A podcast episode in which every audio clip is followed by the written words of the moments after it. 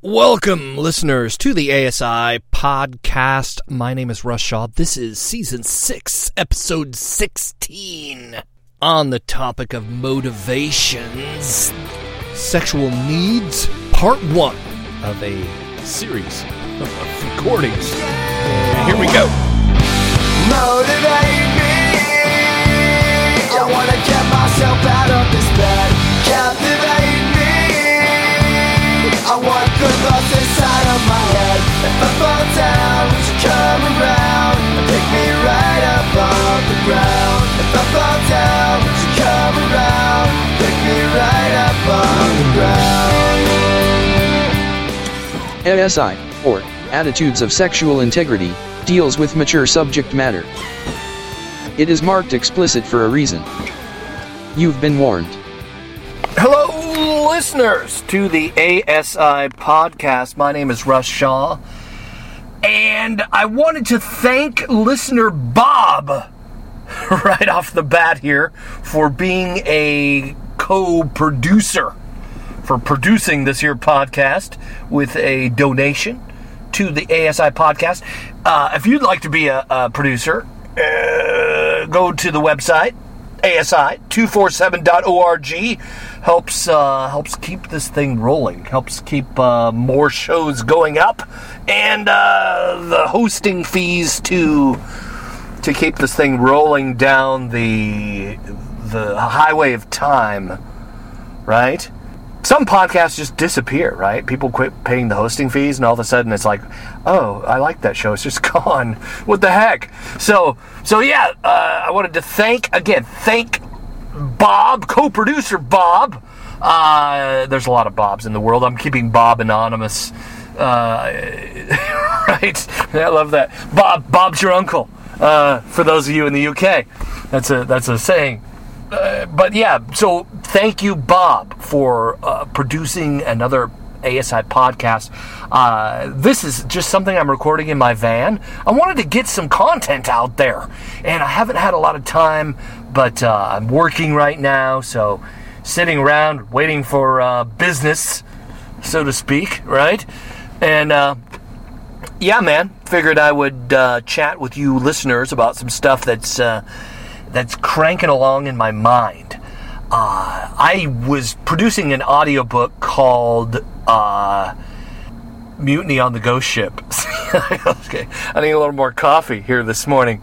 trying to crank. What was the title of that again? Yeah, Mutiny on the Ghost Ship. I actually own the domain for that, and the bill for that is up soon too. So, uh, so yes, that's why I'm thanking um, again, thanking donors and listeners to the podcast as well. Uh, people who've been in interaction with me. I ended the last show going, "Hey, is anybody out there?" right? Um, today, I wanted to talk about needs because this book, uh, this audio program, whatever you want to call it, uh, is, is something that's birthed out of Speaking of needs and mutiny on the ghost ship, I did two episodes of this here podcast called Seven Needs. Uh, and that's some of the framework of this audiobook, you know, the Mutiny on the Ghost Ship book, um, that I, I want to produce one day. that's a whole nother topic right there. But, uh, so seven needs. The one I want to focus on in today's show is sexual need, right? The need for sex, the need to have an orgasm, to procreate, even. All right. Uh, I don't think a lot of you know it, it, it comes into consciousness, right? This is where Freud really kind of got into understanding the subconscious mind. All right. Now, Freud, classic psychology, I think the guy just came up with a lot of really cool metaphors and he saw the world in a way that most people didn't at the time. And this is why I really enjoy Freud. All right. Do I agree with him on everything? Of course not. Right. Um, most modern psychologists don't. Uh, but he, he, part of sexual drive was part of how he saw this whole understanding of the subconscious mind and building on that idea. So, a lot of us desire or crave sexuality or in this day and age, start to crave sexual content or sexual imagery, right? This is the compulsive nature of, of pornography uh, addiction, to use that word. Uh, compulsive pornography use. The desire or the appetite or the need, is it filling some kind of need? Well, yeah, that's why uh, the internet exists. like a big, a big reason we have streaming content today was because of the demand for pornography on the internet. Does that mean the internet's bad? That's another funny thing. Like early on, it's like, well, the internet's bad because of all the porn.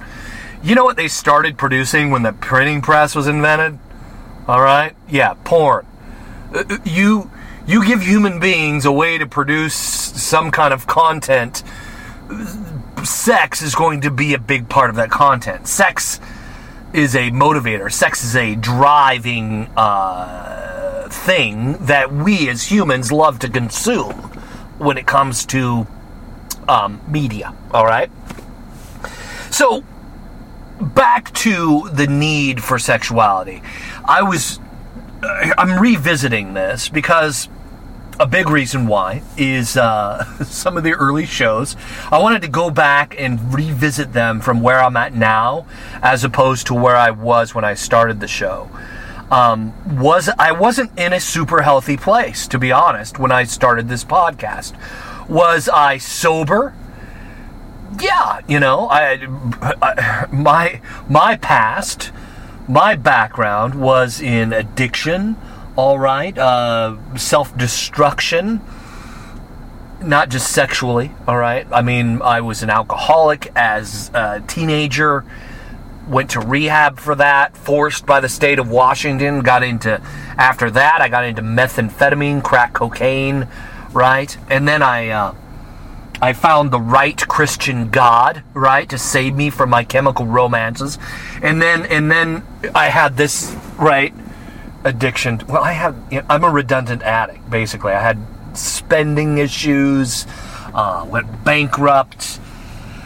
Um, sex, you know, a big one. Pornography use over the years. Didn't really like it. Uh, and it and it led. Did the pornography use lead to me seeing prostitutes, uh, being unfaithful to my spouse?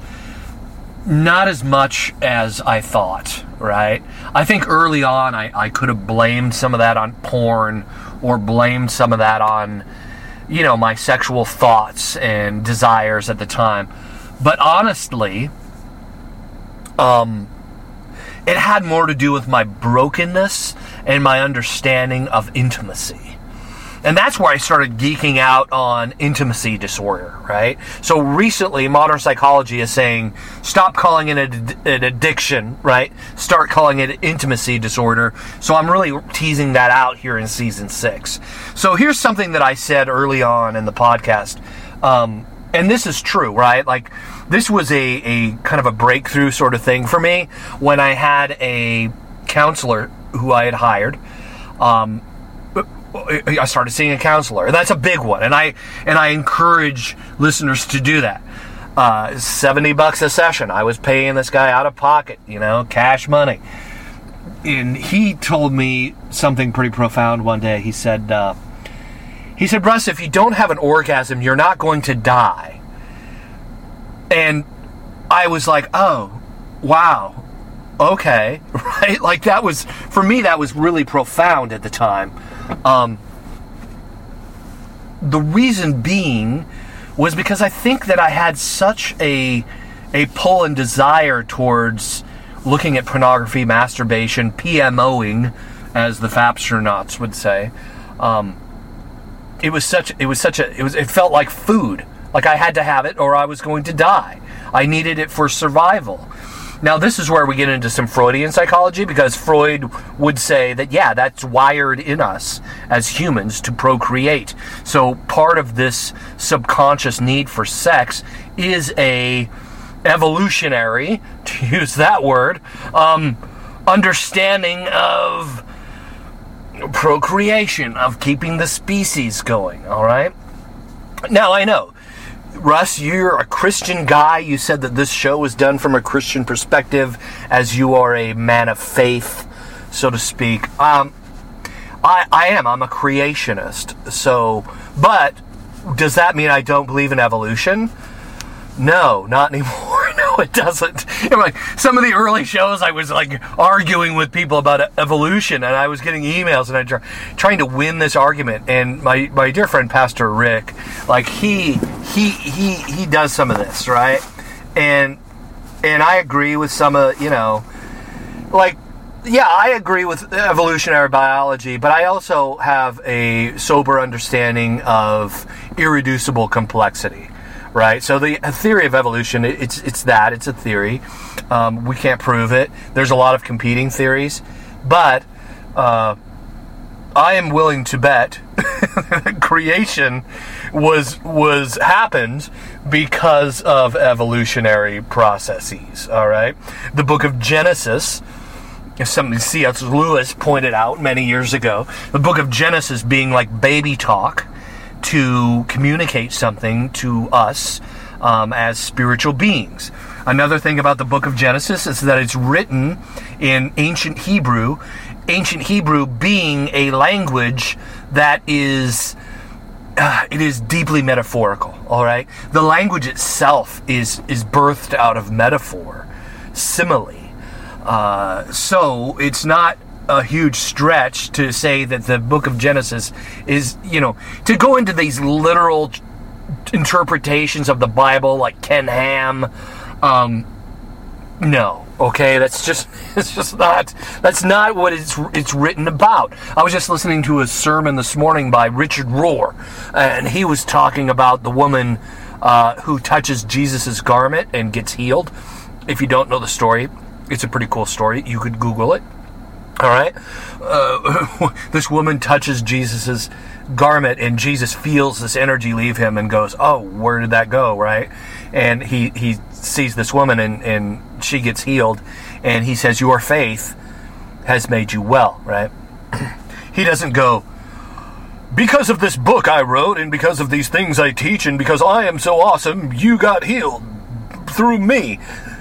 No, that's not what he says. He says, "You, your faith has made you well. Your faith has made you clean." In some translations, um, this is a a part of the Bible that is repeated in all four Gospels, and it's different every time. So my point is, if you're if you're stretching for some literal translation of the Bible.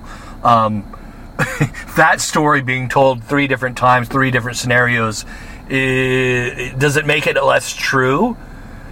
No, you know. This is where good fiction also can have us uh, realizing things about life because it may not be real, but it can be true, right?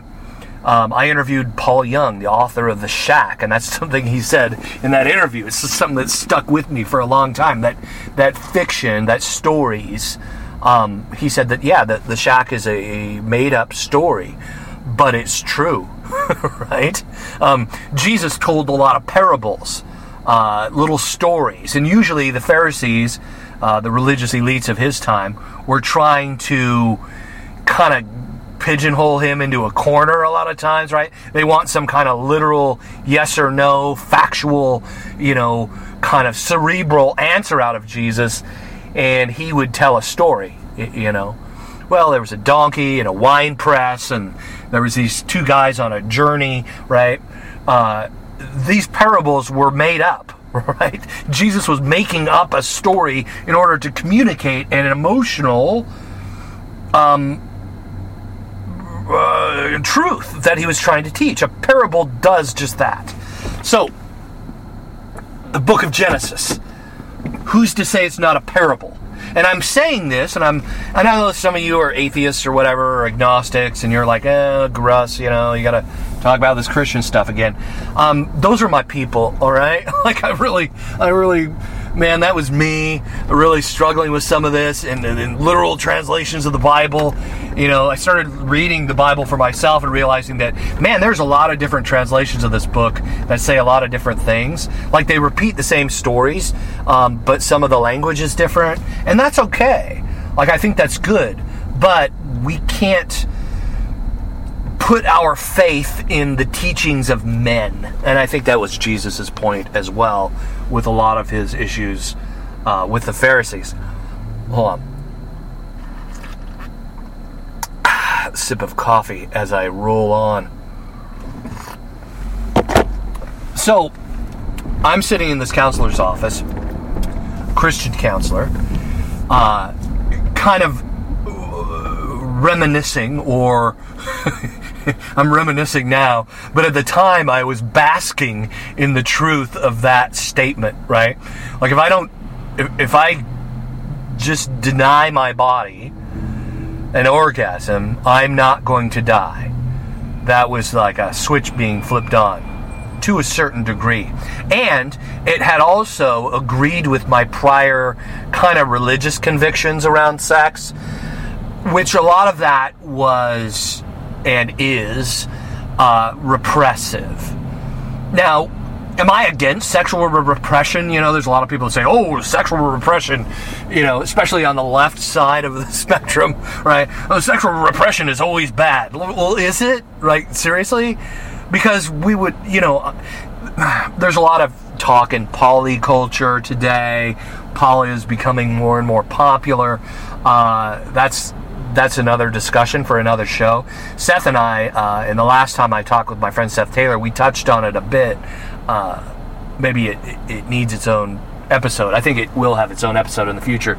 Um, polyamory is basically what that is.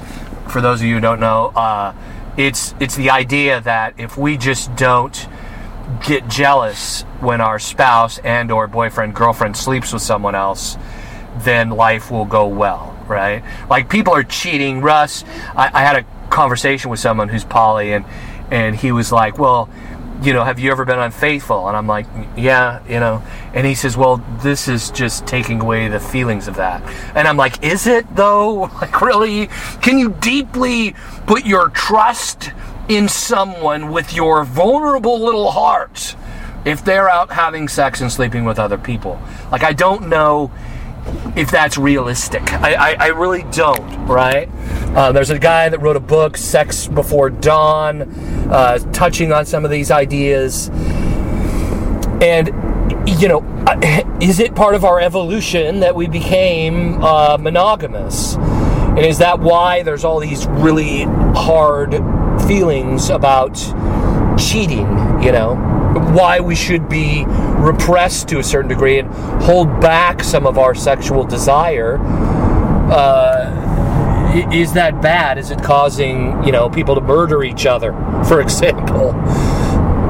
So there's that, right? Uh, I think that sexual repression to a certain degree can be healthy, is healthy. Um, I don't just run around and sleep with every, you know. It, it, I mean, I think a lot of this in our culture today with the Me Too movement uh, has a lot to do with that. So there's a lot of guys for a lot of years who have been taught, you know, just say whatever, right? Just do whatever. Um, and we're learning that no, there's boundaries and people are losing their jobs. So, and I think that some of that is a really good thing. Like, don't treat our wives, daughters, moms like that. You don't just get to, you know, grab her pussy, right? Like, that's not appropriate in the workplace, especially. You know, this is this is not cool. But is that a repression of sexual desire, Russ? Like, should we be repressing that? So it gets really muddied and confusing out there in culture when we're talking about sexual repression. So, uh, that's my point I wanted to make with sexual repression. But but I will say this: I don't know if that was super healthy. Okay, for me to just devour that uh, idea that I don't have to have an orgasm. Because in a relationship, sex is important. All right? It, it really is. And if you just come to this conclusion of, well, I don't need to have sex, um, you can ice out your partner, right? So, yes, can sexually compulsive behavior become a problem? Well, obviously, right? That's part of why hopefully most of you are listening. um, that sex addiction, you, your body starts to control your will, right? Uh, instead of you controlling it, your body has got other plans. This is important, uh, and this is something I've talked about in recent years about the body keeping the score. Some of my friend Seth Taylor's work in his book feels feels like redemption, right? Um, not repressing feelings as much as learning why they exist in our body. That stuff's important. And I've talked a lot about how, uh, you know, how, again, sexually compulsive behavior can go awry. You know, I've done multiple shows on that. This show, talking about sexual needs, I wanted to push back on myself a little in some of those early shows on the fact that, yeah, not having an orgasm, you're not going to die. But the truth is, you will suffer. All right? Your body will suffer if you do not have that release, that sexual release. And I'm not just talking about having an orgasm. Part of this is connection. Part of this is having someone know you deeply. And I've talked about that multiple times too. Um, but I wanted to touch on the suffering that can take place when a sexual need is not met. And I understand what he was talking about when he said, right, not you're not going to die from not having sex. Um, and I will even uh, say that sexual needs, uh, a lot of the psychology around this, you know, like sexual addiction is not really a thing, right? Uh, According to a lot of psychologists, even though it feels like addiction, right? It feels like, ah, my body's out of control, you know, I'm uh, uh, cravings and, and this kind of language. Um, what psychologists will say is that sexual needs um, are actually feeding a, a separate psychological need. So there's four major psychological fundamental. Okay, we're I'll become a fundamentalist, right here on the ASI podcast. There's four fundamental needs psychologically, and that is one first. The first one is for security. The second is self-esteem, autonomy, and connection. All right, to be happy, to be stable, not just happy. Happy is fleeting to me, right? It comes and goes. But to be stable, um, functional human beings, these four things are, are really important. So, our sexual need or sexuality can be a way that we are simply working to um, feel some sense of self esteem, right? And that's maybe what I'm going to be touching on a lot in this episode, uh, talking about sexual needs. Autonomy is another one as well. Am I, a a lot of us men are asking, um, or trying to exercise some part of our ego that it, it's like, am I enough? Um, am I desirable? That one comes up. So that's what I really want to touch on in the show. So I want to acknowledge that right off the bat that some of the fundamental needs that we're actually craving are are a little deeper than just uh, the appetite for sexual fulfillment. Uh, and sex is great, all right. It- it- I, you know, I'm not I'm not anti-sex. So, and I'm not crapping on my my my therapist or my counselor at the time for telling me that because it actually was really helpful for me at the time. Um, but uh, I am saying that, especially in this guy, this guy, Christian counselor, you talk about intimacy disorder. Man, this dude, uh, yeah, not not everything he said was was real healthy or helpful. And that's another thing. You know, I encourage people to get help. I encourage people to seek after counselors and therapists and mental health professionals. Um, but don't don't stay stuck, right? Like if you feel like someone's you know leading you in the wrong direction or the chemistry ain't right or whatever it is, man, you find somebody else. All right. I know that takes work. I know it sucks. I know, you know, therapist shopping or whatever uh, may have to be a thing for you, but don't stay stuck with somebody who's not helping you, is what I'm saying.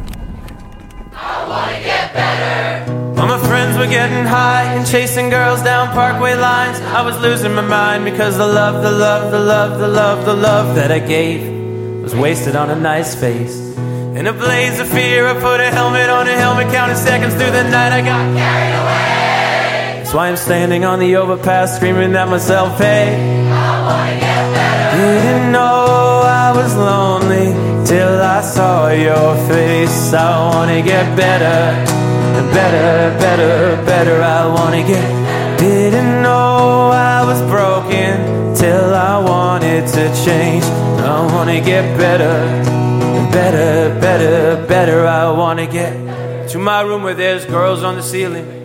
Cut out the pictures and I chased that feeling of an 18 year old who didn't know what loss was. Now I'm a stranger.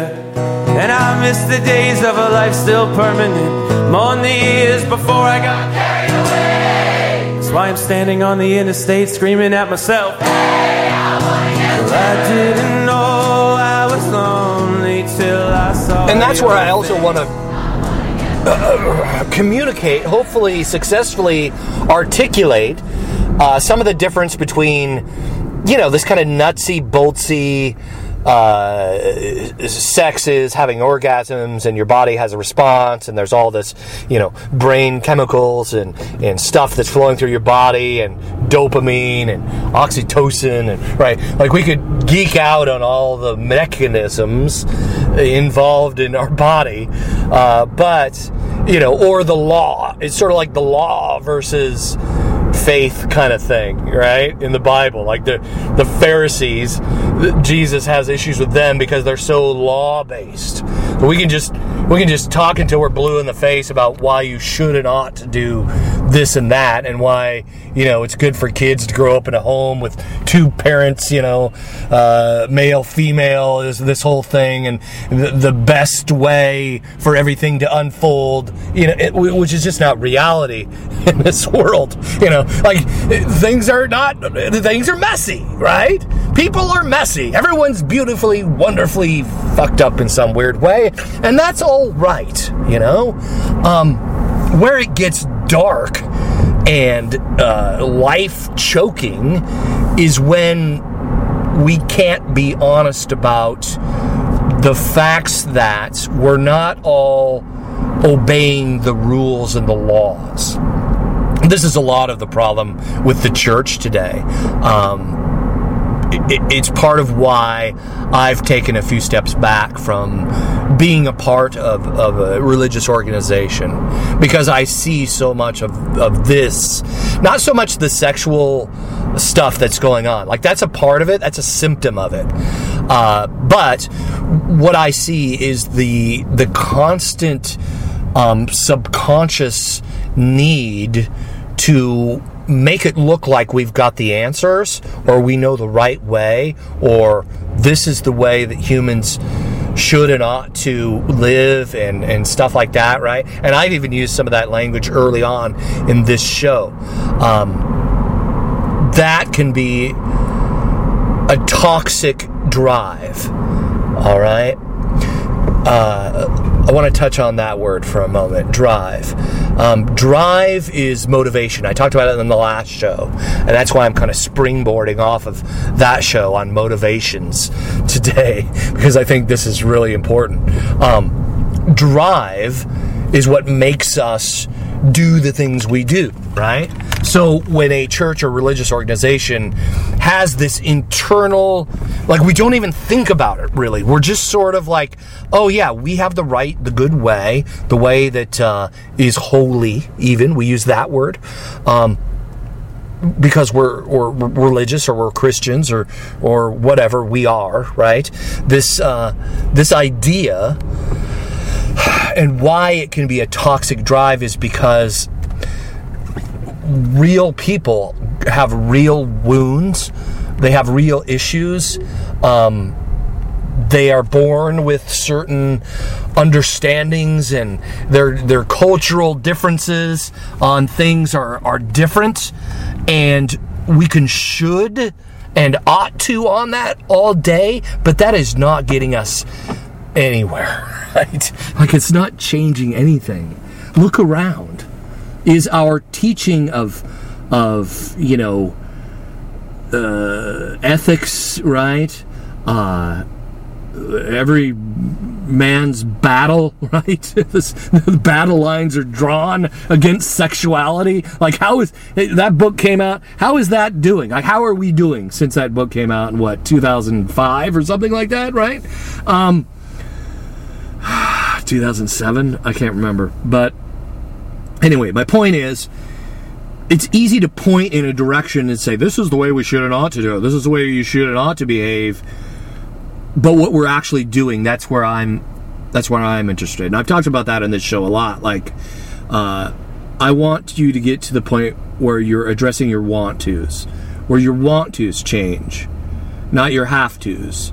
Not shoving it in from the outside right? This kind of self-discipline shove it in from the outside behavior mod that doesn't work long term um, what does it take to get in the heart and and stir affections or, or, or understand the beauty that's that's on the inside that that really is our want tos rather than our have tos uh, so anyway i went off on a, a bit of a tangent there but uh, my next point is i was doing some research getting into revisiting this topic of sexual needs, and I Googled it. So I Googled uh, sexual needs, and it's weird what popped up uh, on top of the Google search. And maybe this is, I don't know, is it because it's me?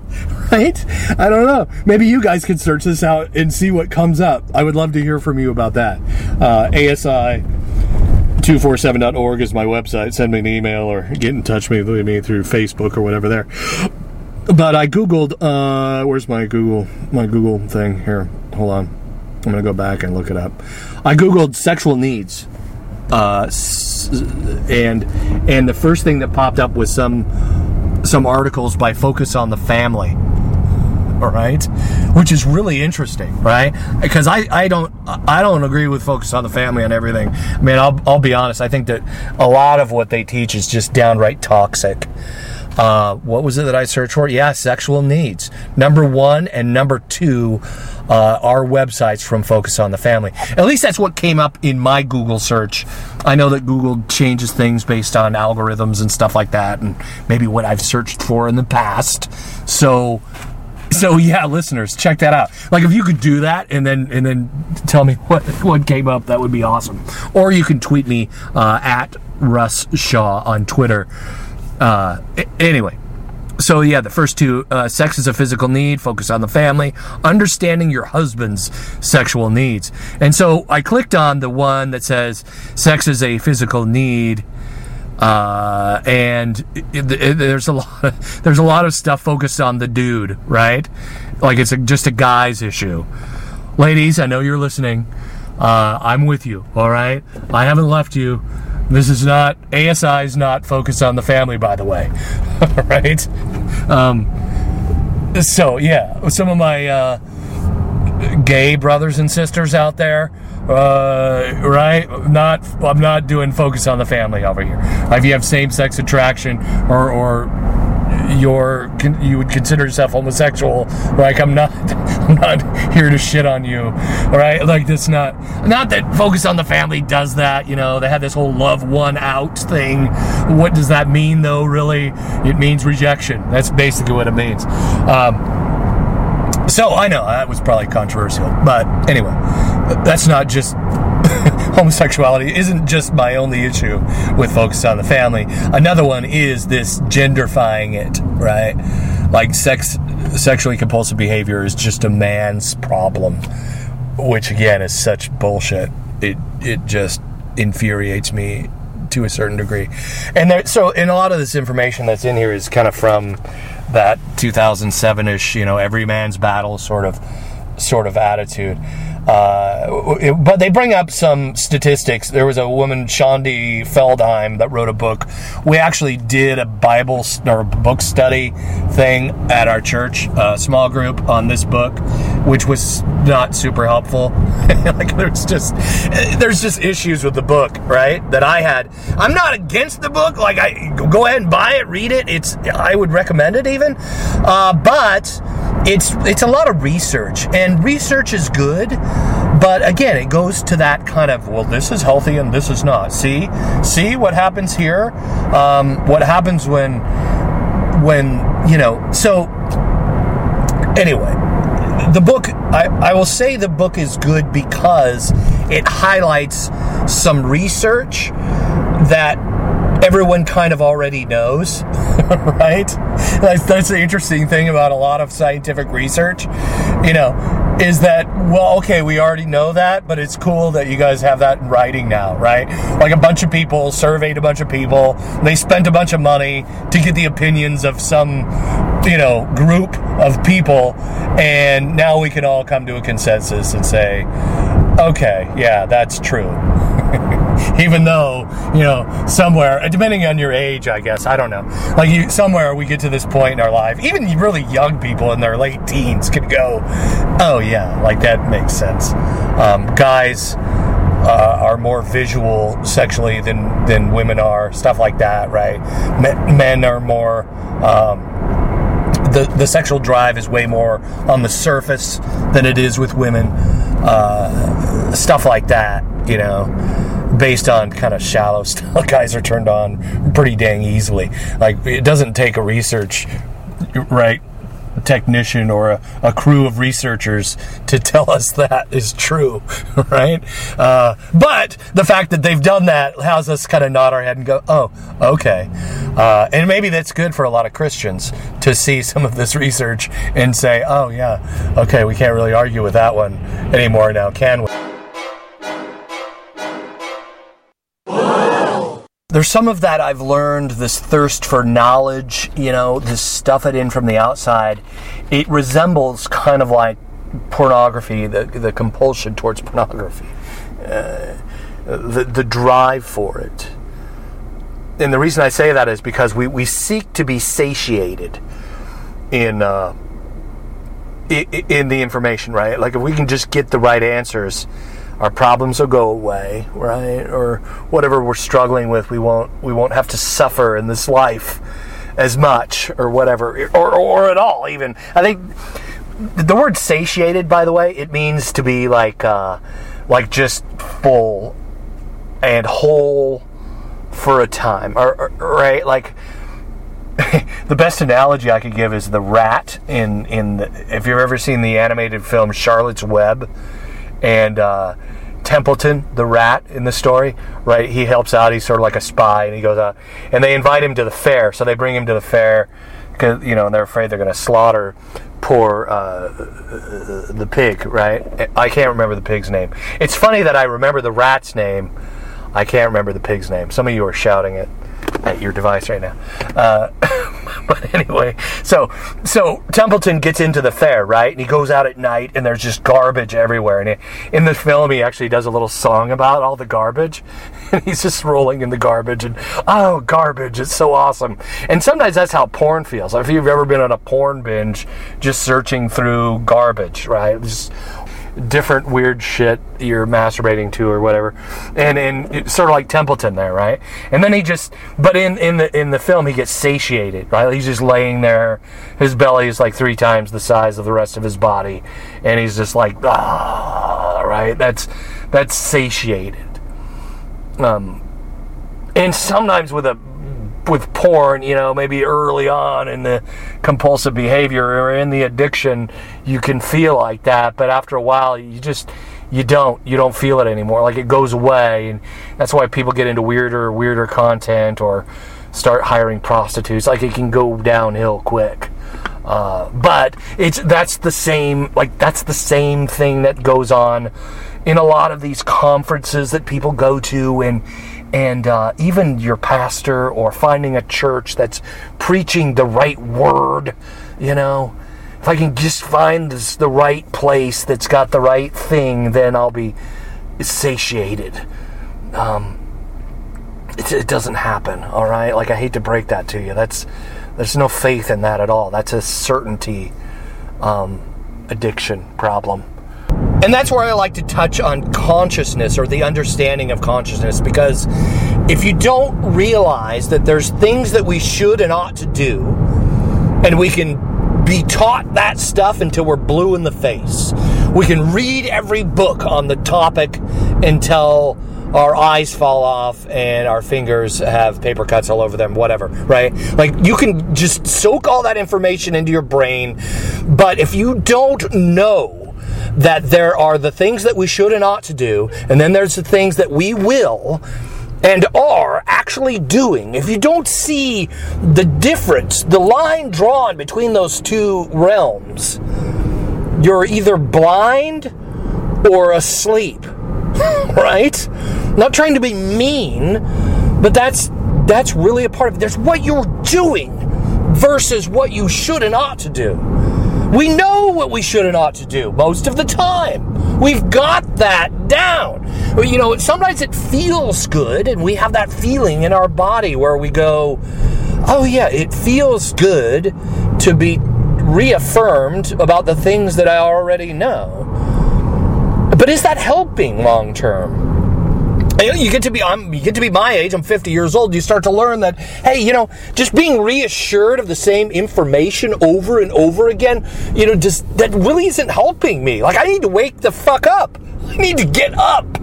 I need to be awake and alive, eyes open. You know, it's not. And then this is funny where I had a conversation with a dude uh, from Texas, and he he kind of made this like like like all of a sudden his brain switch flipped and he said, "Oh, well Russ is the liberal from Seattle, right?" So it became about this dualistic liberal versus conservative, you know. No, it's not. I'm not. This is not me being Russ Shaw the liberal. All right, I'm not a liberal, by the way. I don't label myself as that.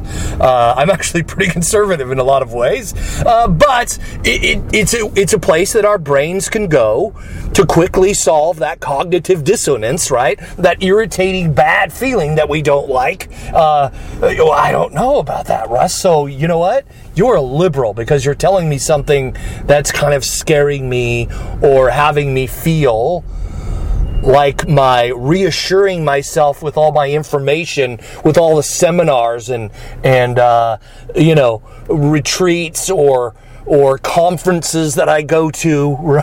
Right? Those things are actually, actually, man, freaking uh, Bill Hybels didn't just go to all the conferences, he hosted a lot of those, right? Like he taught the seminars. He was the dude doing it. And he was not living an authentic life. So you can behave in ways on the surface that look authentic and real to all your peers, but you really know behind your own eyes where your heart is and where your desires actually lay. And some of those desires, I'm just telling you on this podcast that it, it's, it's, it's okay uh, that you have sexual needs, all right? And those can start to work themselves out in unhealthy ways when we keep repressing and pushing down and trying to shove in from the outside um, this laborious load that, that you were never really meant to carry. My point is sexual suffering by repression, if that's not working for you, all right, one of the biggest things that a lot of the behavioral science is pointing to. Again, talking about intimacy disorder, being intimate, and how intimacy ties into our sexual behavior. Communication and being known. This is part of your sexual need. It's an intimate need, but it also touches into that emotional part of you that where your appetites come from. See, your appetites aren't just purely biological and brain chemicals and you know oxytocin, dopamine. Yeah, all that's there, habit building, habit forming stuff. Uh, but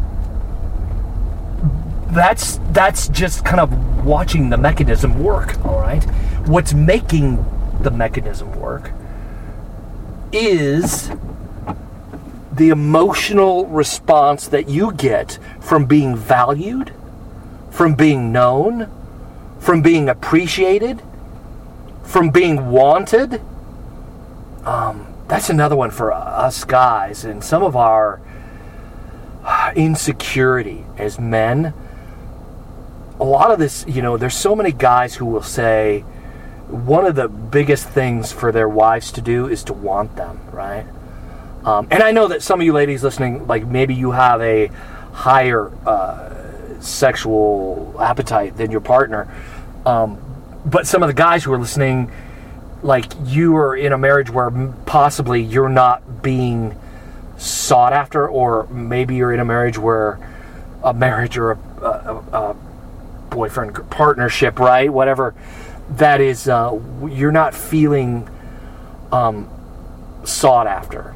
Like when your partner, especially a woman, and you're the man, uh, or right, um, when you're wanted, when they initiate the act of sexual intercourse, right? When they want you, that just the, all the feelings and stuff that goes off in you, it is it it it, touches and feeds and satisfies that need, that sexual need.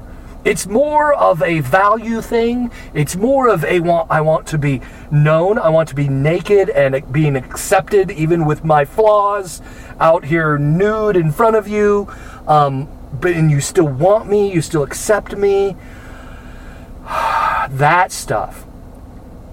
That stuff fulfills that sexual need more than obviously more than porn does, right? Because porn is just lazy, you know. Uh, it, it, I say lazy, but it, it it it fills the need for a little while. It's like you know I've said on past shows. It's it's wanting a big tall glass of water and you get a shot glass of water, right? It's it's, it's something. Um, when you're dying in the desert, a shot glass of water feels like um, it feels like something, doesn't it? So that's what I wanted to really get you to, to think about in this show and maybe some homework for this week is to realize the scary feelings about around connection, right? Around communication. Communication is scary. Um, communication is so incredibly necessary for an intimate relationship. It's a necessary. You need to. They need to know how you feel, right? Where your burdens down, right? Where your burdens are. Just, just being able to unpack that with them, and for them to know you. And that communication is necessary in a partnership and a love relationship. But it's also terrifying for some of us. It can be scary. It can be terrifying. It has been for me and a lot of that has to do with my past and my abuse and and you know my issues with shame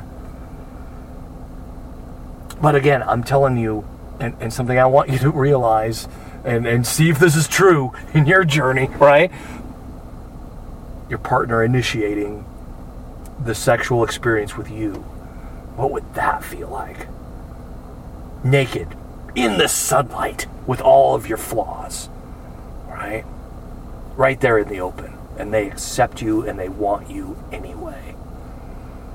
Again, this is why I'm a theist, too. All right? God accepts me like that, just the way I am. Just the way you are. You're loved. Love is God. God is love. God is love in a relational atmosphere. That's who God is. And when you can feel that spiritually inside yourself, inside your bones, um, it's easier to receive it from a partner, you know. So there's my little Bible study lesson for today. I don't know what that, but again, I, I, care about you, uh, and I just wanted to. I, had had that on my heart to communicate today. So love you guys. I do mean that sincerely. Um, thanks again to Bob for for uh, financially, generously financially um, supporting the show. And if you'd like to do that, again, asi247.org. Um, Russ at asi247.org. Um, love to hear from you. Hey, this is making sense. Um, till next time, bye. Treasure maps, falling trees, operator, please call me back when it's time. Stolen friends and disease, operator, please pass me back